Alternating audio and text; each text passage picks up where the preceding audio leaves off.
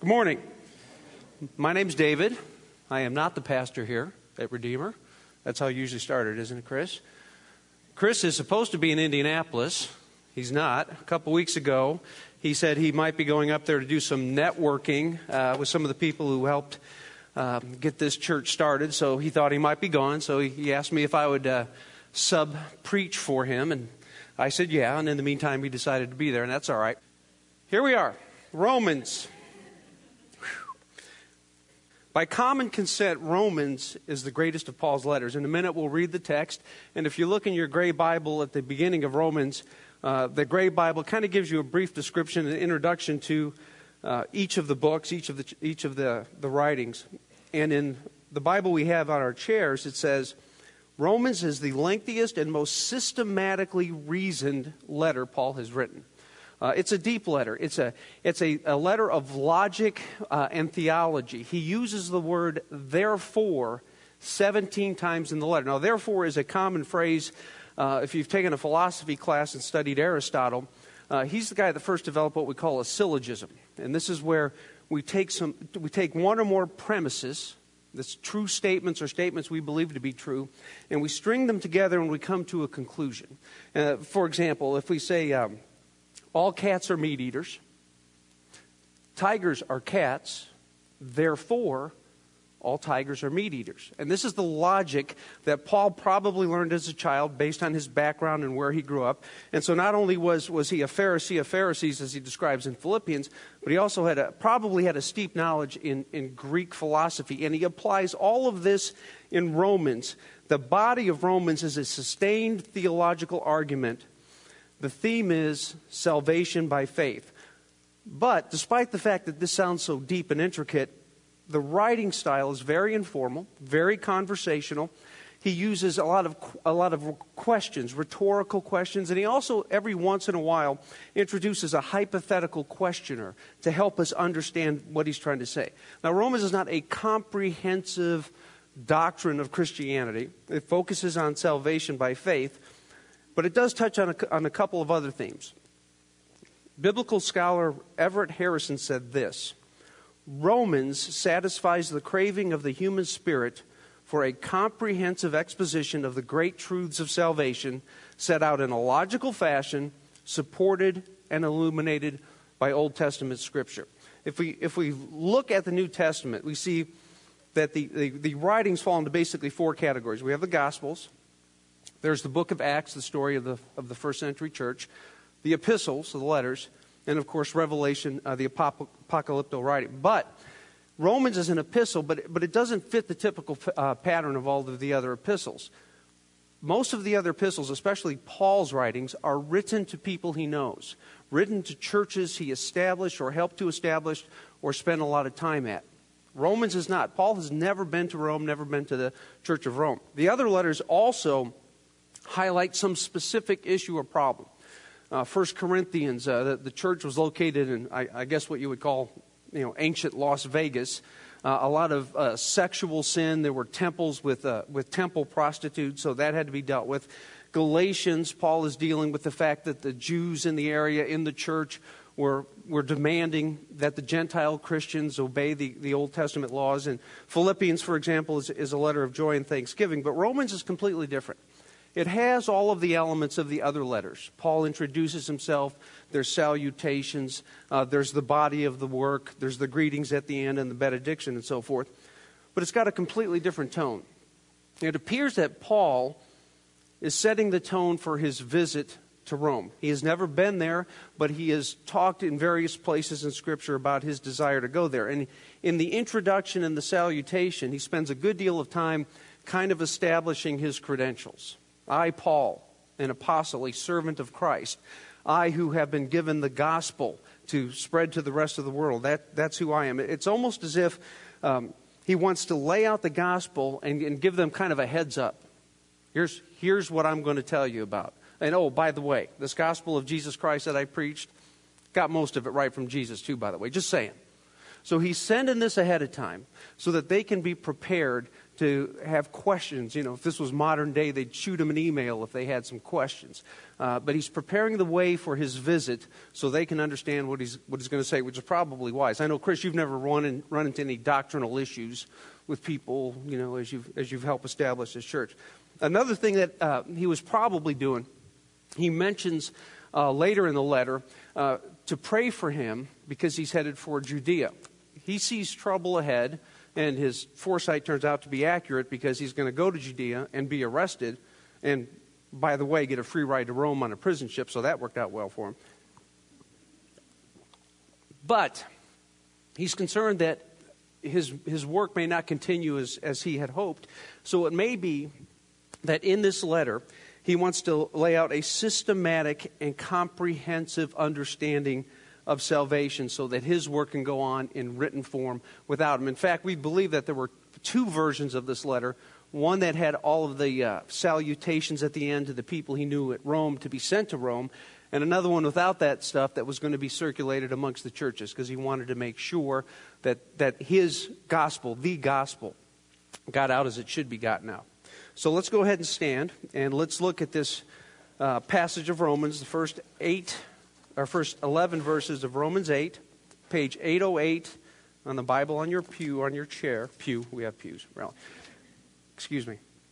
All right, beginning at the first verse. There is therefore now no condemnation for those who are in Christ Jesus. For the law of the Spirit of life has set you free in Christ Jesus from the law of sin and death. For God has done what the law, weakened by the flesh, could not do by sending his own Son in the likeness of sinful flesh and for sin, he condemned sin in the flesh, in order that the righteous requirement of the law might be fulfilled in us, who walk not according to the flesh, but according to the Spirit. For those who live according to the flesh set their minds on the things of the flesh, but those who live according to the Spirit set their minds on the things of the Spirit. For to set the mind on the flesh is death, but to set the mind on the Spirit is life and peace. For the mind that is set on the flesh is hostile to God, for it does not submit to God's law. Indeed, it cannot. Those who are in the flesh cannot please God. You, however, are not in the flesh, but in the Spirit, if in fact the Spirit of God dwells in you. Anyone who does not have the Spirit of Christ does not belong to him. But if Christ is in you, although the body is dead because of sin, the Spirit is life because of righteousness. If the Spirit of Him who raised Jesus from the dead dwells in you, He who raised Christ from the dead will also give life to your mortal bodies through His Spirit who dwells in you. Let's pray.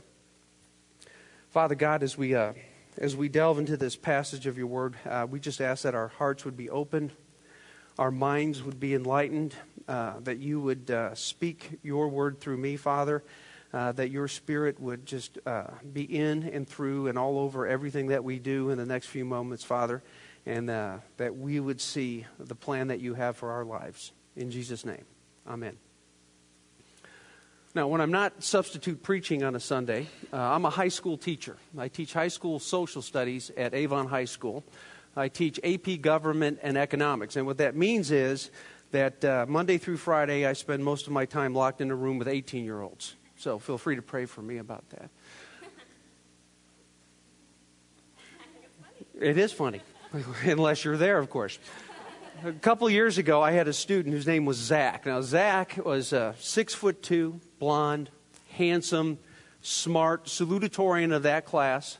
Uh, one of the things I like about what I teach is since I teach AP government, I get, I get all of the top level kids coming through my class because government is a required class in Indiana. So I, I get the cream of the crop. And, and, Zach was certainly one of those. Um, Zach always had the toughest questions in class. Uh, whenever, whenever there was any subject, you can count. Zach's the guy that's going to have the hand up. Well, about January, so about halfway through the school year, Zach and I had known each other for four or five months. Zach comes to my door during the last period of the day, and that was my prep period, so I had no students. And he and his friend Ahmed Khan, uh, the most pleasant, respectful, polite kid I ever met in my life. He was a, a Pakistani Muslim. And Zach's this tall and Ahmed's this tall, and they're standing in my door. And they say, Mr. Ball, Mr. Haduku has pizza down in the other room. You want a slice of pizza? And I had to ask, well, what kind of pizza? And they thought that was a stupid question because all high school students, college students, and teachers never refuse free pizza. It doesn't matter what kind of pizza it is, right? So well, Zach says, Why are you asking? Well, at the time, my wife and I, we were on a, a, fast where we were not eating meat or sweets. This is kind of one of our common fasts when we're doing something spiritual. No meat, no sweets. It's very poetic. Uh, and so I had to ask because I, I, didn't want. He said, "Well, they have sausage and pepperoni." I go, "Well, I think I'll pass." And of course, Zach, who asked questions about everything, why don't you want a piece of pizza with pepper? When I explained to him that, well, I was, I was doing a fast. And it, it appeared to me, I came to learn that Zach had no spiritual background whatsoever. I mean, he must have been raised in the most secular household in Indiana because he had no idea what a fast was or, or why. He goes, well, you're not eating certain foods. Why? And of course, Ahmed next to him, our Muslim friend, knew everything about fasting. So all the time I'm explaining fasting, you know, Ahmed's like, yeah, that's right. Yeah, he's got it. You know, it's nothing like having a Muslim have your back on spiritual matters. It's a good thing. So I'm explaining to him that fasting is denying the physical so that we can focus on the spiritual. You know, Ahmed nodding his head. Well, thereafter, Zach started coming to my room about once a week, right at the end of the day, and we would start a question and answer period for usually an hour after school when I was ready to go home, but I was willing to stay. He had questions about everything because he had been asking some fellow students who were uh, Christians these questions, and he hadn't been getting answers to them. So we had, got into this pattern. My favorite one was the day before spring break, the day of spring break. I've got my desk cleared. I'm ready to go. We're getting out of here. Here comes Zach. Two hours of questions. I was more than happy to answer. My point is, Zach would appreciate what Paul has done here. If you read Acts, you find that when Paul traveled, he would go to a, he would go to a town, and the first place he would go would be the synagogue. Because they would have the background in the Old Testament. So when he explained that Christ was the Messiah, that he was the fulfillment of what had been told before, they would understand it. And Luke, the author of Acts, always describes it like this He reasoned with them he proved to them that Jesus was the Christ. So that's Paul's style, and that fits in exactly with the kind of thinking Zach would have. Because if Zach looks at, at this passage that we just read, which contains a lot of Christianese when you think about it, you know, he'd be asking, well, who was condemned? Why were they condemned? Who's, who's doing the condemning? Am I somebody who is condemned? What is this law of the Spirit and law of sin and death? How, how does all of that work? How could law do anything? Isn't law an inanimate object? What is this requirement of the law? So if we had to sit down with Zach, he would understand Paul's reasoning. But if we were going to do that, we'd have to start with this, this third word in, in verse 1, therefore. What do you typically do if you you're sitting down to read Scripture and you get a there is therefore? I always flip back, right, Kim? Kim's giving me the flip back motion right? Because he is telling me something that is based on something he just said. Okay? Well, with this particular therefore, we cannot just flip back to the previous page. Okay? If therefores were hurricanes, this would be a category four, therefore. This is a big therefore. This takes us all the way back to chapters 3 through 5, where Paul is carrying forward a point. So we're going to do that. But before we can go back to chapters 3 through 5, we first have to look at what Paul says in chapters 1 and 2 about the state of mankind. So here's what we're going to do we're going to flip back there. We're going to do some paraphrasing of what Paul says. We're going to pick out some very specific verses that introduce and conclude some major thoughts. And magically, in a few short minutes, we're going to try to get the crux of the argument that Paul has made for the first eight chapters. And we have to do this all in an efficient fashion because IU plays at 4 o'clock. So we got to make sure. Okay? Now, while we do this, we have to be very careful because we have to make sure we don't take things out of context. We have to make sure we don't, you know, misplace any meaning as, as we do this. So, are, are you with me? You, you ready? There's two nuts. Thank you, Andrew. Flip back to chapter 1, uh, a couple pages back. We're going to start at verse 18. Because what Paul does is he starts by establishing the current state of mankind in chapter 1, verse 18, he begins describing unrighteous men, ungodly men, a description of men who do not honor God. In verse 18, he says, They suppress the truth. In verse 21, they do not honor God or give them thanks. In verse 22, they are worshippers of images of man and beast.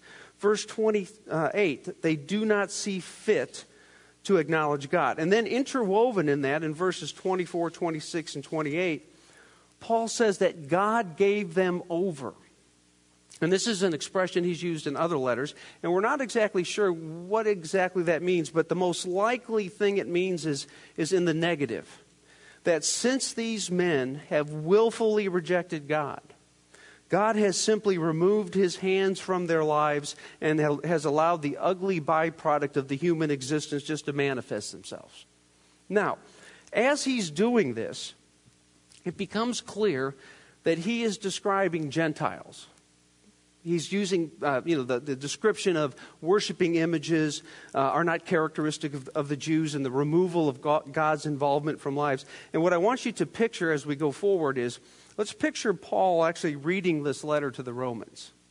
And standing next to Paul is a, is a first century Jew who is maybe for the first time being exposed to the gospel. And our first century Jewish friend has in his hand the law. And Paul is condemning these Gentiles, and our Jewish friend is going, Yeah, that's right, that's what they're doing. They're worshiping idols. Yep, they're not honoring God. He might even have his hand around Paul's shoulder, going, Yeah, we got it's me and you, Paul. We're the, we're the chosen people of God. You know, we've got the law. We've, we've, been, we've been loyal through captivity and, and, and slavery and everything else. So, yeah, you go, you go get them. And then we get to chapter 2, verse 1, where Paul says, Therefore, you have no excuse, O man, every one of you who judges. For in passing judgment on one another, you condemn yourself, because you, the judge, practice the very same things. And, and our Jewish friend becomes a, a little concerned. This sounds a bit like Paul's talking about him. And we go on in verse 13. For it is not the hearers of the law who are righteous before God, but the doers of the law who will be justified. Hmm, more concern, not the hearers of the law, but the doers. Does that mean even the Gentiles? Verses 14 and 15. For when Gentiles who do not have the law, by nature do what the law requires, they are a law to themselves, even though they do not have the law. They show that the work of the law is written on their hearts. God has put the law on our hearts. We don't need the written law. Our Jewish friend is vexed. He is very vexed. We go down to verse 17. And Paul employs some razor sharp irony as he begins one of these sections of rhetorical questions. But if you call yourself a Jew and rely on the law and boast in God and know his will and approve what is excellent, because you are instructed from the law, and if you are sure that you yourself are a guide to the blind, a light to those who are in darkness, an instructor of the foolish, a teacher of children, having in the law the embodiment of knowledge and truth, and you then who teach others, do you not teach yourself? While you preach against stealing, do you steal? You who say that one must not commit adultery, do you commit adultery? You who abhor idols, do you rob temples? You boast in the law. You who boast in the law dishonor God by breaking the law. Snap. Okay, the snap did not get translated in the English version, but I'm pretty sure it was in the original Greek. Twofold surprise for our Jewish friend. First, Gentiles can be as quote unquote righteous as Jews, verse 15. They show that the work of the law is written on their hearts in verse 26. So if a man who is uncircumcised keeps the precepts of the law, will not his uncircumcision be regarded as circumcision. Second, being a Jew does not exempt one from condemnation. Verse 12 For all who have sinned without the law will also perish without the law, and all who have sinned under the law will be judged by the law. we move on to, to chapter 3, and this is a verse many of us are familiar with 323 For all have sinned and fall short of the glory of God. So the first point is none of us are exempt from being condemned by sin. And if you've ever had, spent any time uh, speaking with anybody spiritually, this is usually where things go kind of bad. I mean, you can talk to them about heaven and the teaching of Jesus and, you know, the golden rule. And if you have two coats, give your brother one coat. And they're, they're right with you the whole way. And, but then when you get to the sin thing, because isn't that where it all happens? If, if we do not face our own sin, we don't need a Savior. That's where it kind of went bad for Zach and me. I forget what the conversation was. He comes into my room one afternoon, as he always did. And I think he started off with the uh, question of uh, if there is a God and God is so good, why is there evil in the world? You ever have that one? That's a good one. That'll take you an hour or two. You know, so I'm like getting on my phone. Jane, Zach stopped by. It's going to be a while. So we start walking through, you know, God's plan for mankind, creation, the garden. He's got all kinds of questions. Do you really believe there was an Adam and Eve? I mean, there's a question for everything from Zach. And we get to the fall and we get to our sinful nature. And, you know, he, got to, he had to ask the question, you know, I'm a good guy. You know, I, did you ever notice that there's really basically uh, three responses there? There's the philosophical answer, the philosophical objection. I'm basically a good guy.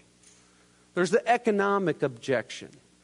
I do more good things than bad things, so I should be good when I get before God. Right? And then there's the grading on a curve one. That's my favorite one. Because the curve is always set by Hitler, Stalin, Mao Zedong, and Pol Pot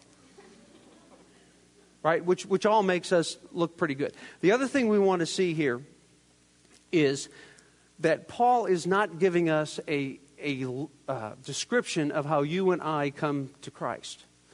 He's, he's giving us a, a, bigger picture of how the kingdom of heaven and earth. In fact, he only uses the word repentance once in this whole letter, but he uses the word faith 40 times.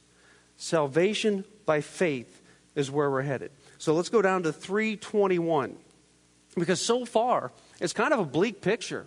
So far, he's just demonstrated that none of us, by the law, with the law in our hearts, with the law as it was given to Moses, is going to survive.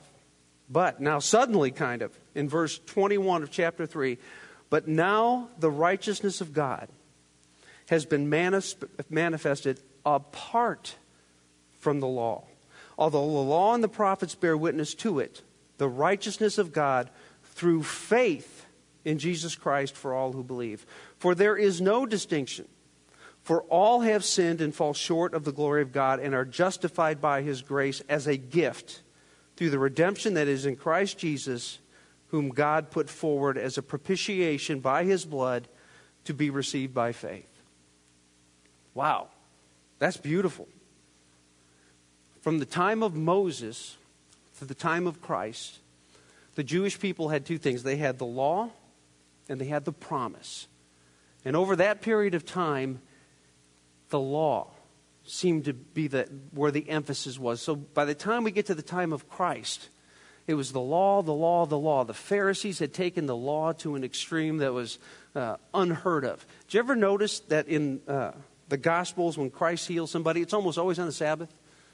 Because that would irritate the Pharisees. I think he got up on Saturday morning and said, Yep, time to heal people, irritate the Pharisees, because that's what happened. My favorite story is the paralytic at the Pool of Bethesda. Um, the Pool of Bethesda, we believe, was down not too far from the temple. And in this description in John 5, we find out that John tells us specifically this guy was a paralytic for 38 years. So Jesus heals him. Of course, it's a Sabbath. And he's delighted about being healed.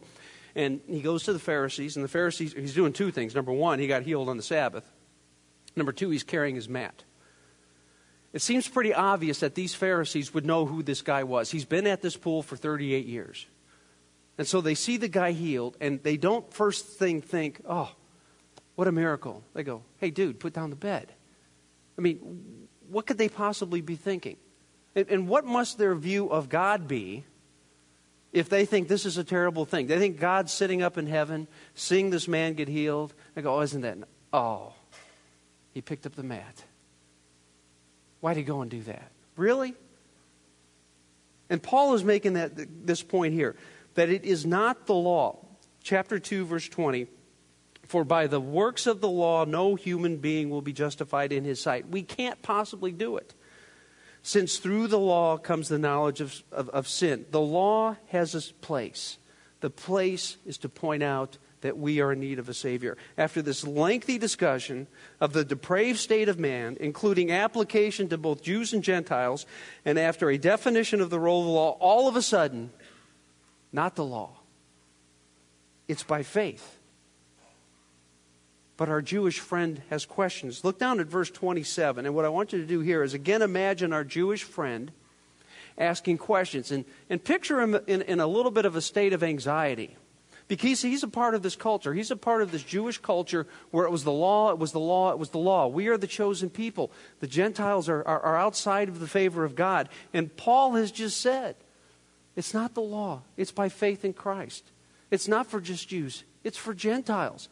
I've got questions. Our Jewish friend says, Well, then what becomes of our bo- boasting? And a picture Paul, just calm. It is excluded. Well, what, what kind of law? By what law? Law of works? No. But by the law of faith. For we hold that one is justified by faith apart from the works of the law. Is, is God not only the God of the Jews? Is he not the God of the Gentiles also? Says Paul. Yes, Gentiles also, since God is one. Who will justify, who will justify the circumcised by faith and the uncircumcised through faith? Well, well, do we then overthrow the law? No. On the contrary, we uphold the law. Two important points at this point. Justification is not by works. Justification is by faith, and it is for both the Jew and the Gentile.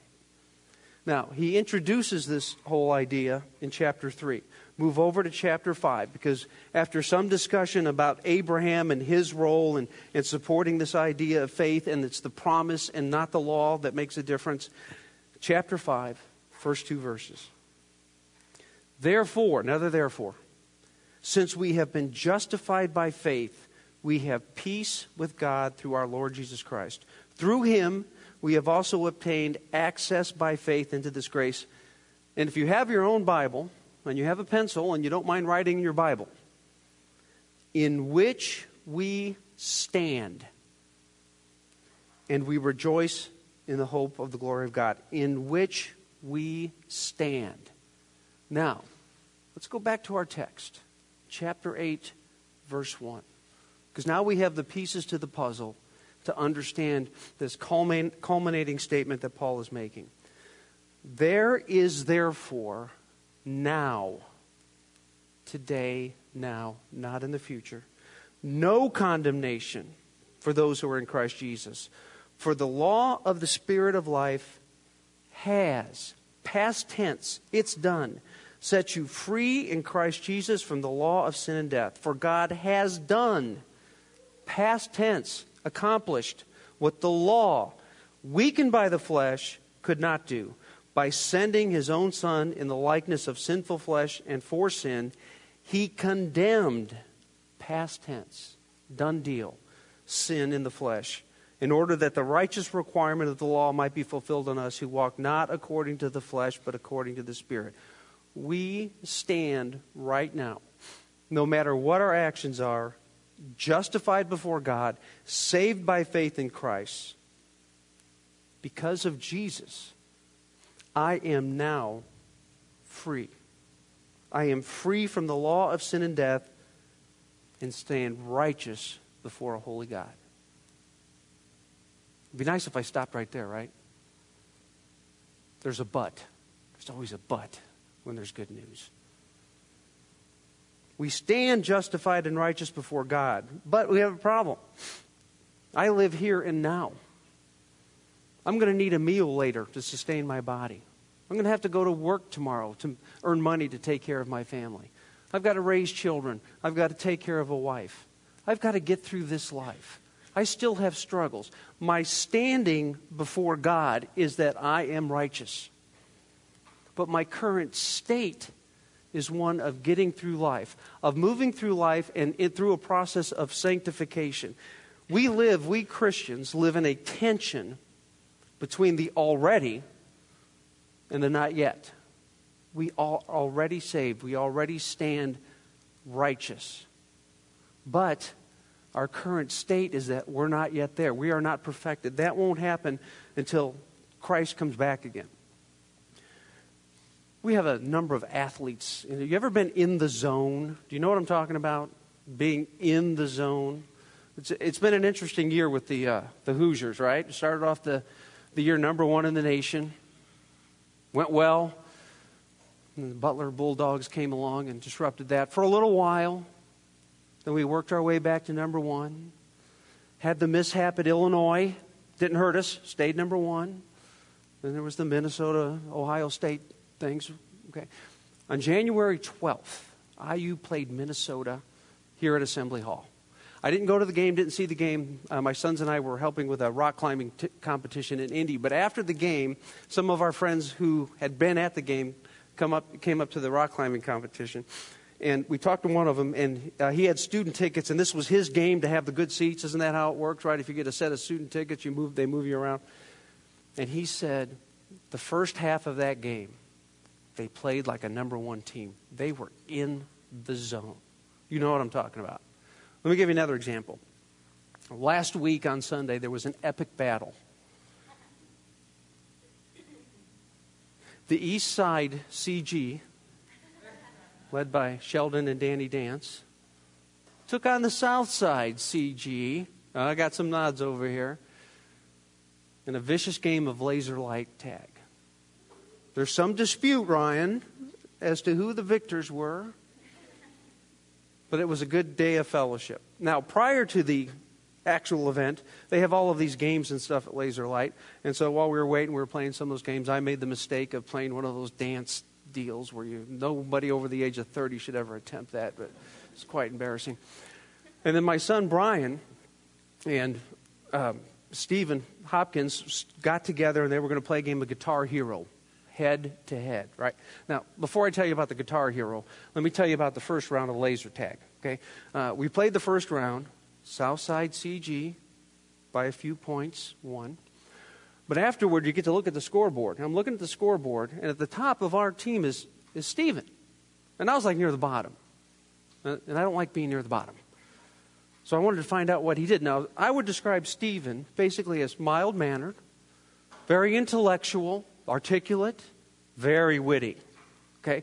But if I'm told I'm going into combat, Stephen's not on my short list. but he's on the top of the laser light thing. And I'm like, so I go up to Stephen and I go, Stephen, well, you know, like, dude, what, what, what was your strategy? And he looks me right in the eye and with a deadpan face, says, have no mercy on the women and children.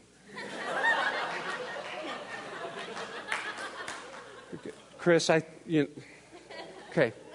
Anyway, before all of that, Brian lines up at Guitar Hero. Stephen lines up at Guitar Hero. They start the game. I, you know, I'm, I'm too old to understand all of this, but they're getting ready to play. And Brian, on his side, they're, they're about to select the uh, the level, the difficulty level. Brian clicks down to do moderate, and he looks over, and Stephen just straight ahead, do do do do do right past hard, right to expert. Now, I can't see Brian's face, but he's been my son for 18 years, and I'm standing behind him. And I can see his body language. He kind of looks over, and he goes, dun, dun, down to expert. And I can't see it, but I'm sure there's a bead of sweat on his forehead. Okay? So the game starts. Now, you guys all know Guitar Hero, right? The notes, I mean, I have never seen this notes come so fast before in my life. And Brian's trying to keep up and doing a good job. And Stephen is just over here, just hitting every note, just boom, boom, boom, boom, boom. I mean, we're in awe. I mean, we're all just going, has he missed anything? I mean, in the zone. As I look back on my life, I can think of maybe three times where I was in the zone spiritually, where I'm in the Word, not only just reading the Word daily, but digging in, studying day after day, week after week, month after month. My prayer life is right there. I'm in communion with the Lord. I am regularly taking time set aside by myself praying, I'm serving in my church. You know, I'm just really spiritually there. But even in those times, still not the, the husband I should be, still not the father I should be, not the man that God would want me to be, because I can't do it. In fact, Paul even expresses this. I mean, we're talking about Paul. If you look over at chapter 7, and you don't necessarily have to flip there, but verse 15, Paul says this For I do not understand my own actions. For I do not do what I want, but I do the very thing I hate. Now, he's still talking about the law here, but, but think about this. Paul is writing 25 years after he became a Christian, and he became a Christian when Jesus himself, in an audible voice, stopped him on the road to Damascus. Here is Paul, who has established how many churches, who has been through how many traumas. He's been stoned, he's been jailed, he's been released from jail by a miraculous earthquake. And Paul can't do the things that he wants to do, that he knows he should do, that he knows the Lord wants us to do. Our response to the grace that we have been given is a life of, of stewardship. Paul says elsewhere, our lives are not our own. Paul tells us that they were bought with a price. Now, we are no longer under the law, but we are still accountable. What are we to do? In, in this passage in, in Romans 8, Paul tells us that we are to walk not according to the flesh, but according to the Spirit, by not setting our minds on things of the flesh, but on things of the Spirit. You know, Paul was 2,000 years ahead of his time as far as being a psychologist. Uh, I've gone through several phases in my life where, where I've, been, I've had a hobby that's, that's been a passion for me. In the 1990s, it was golf.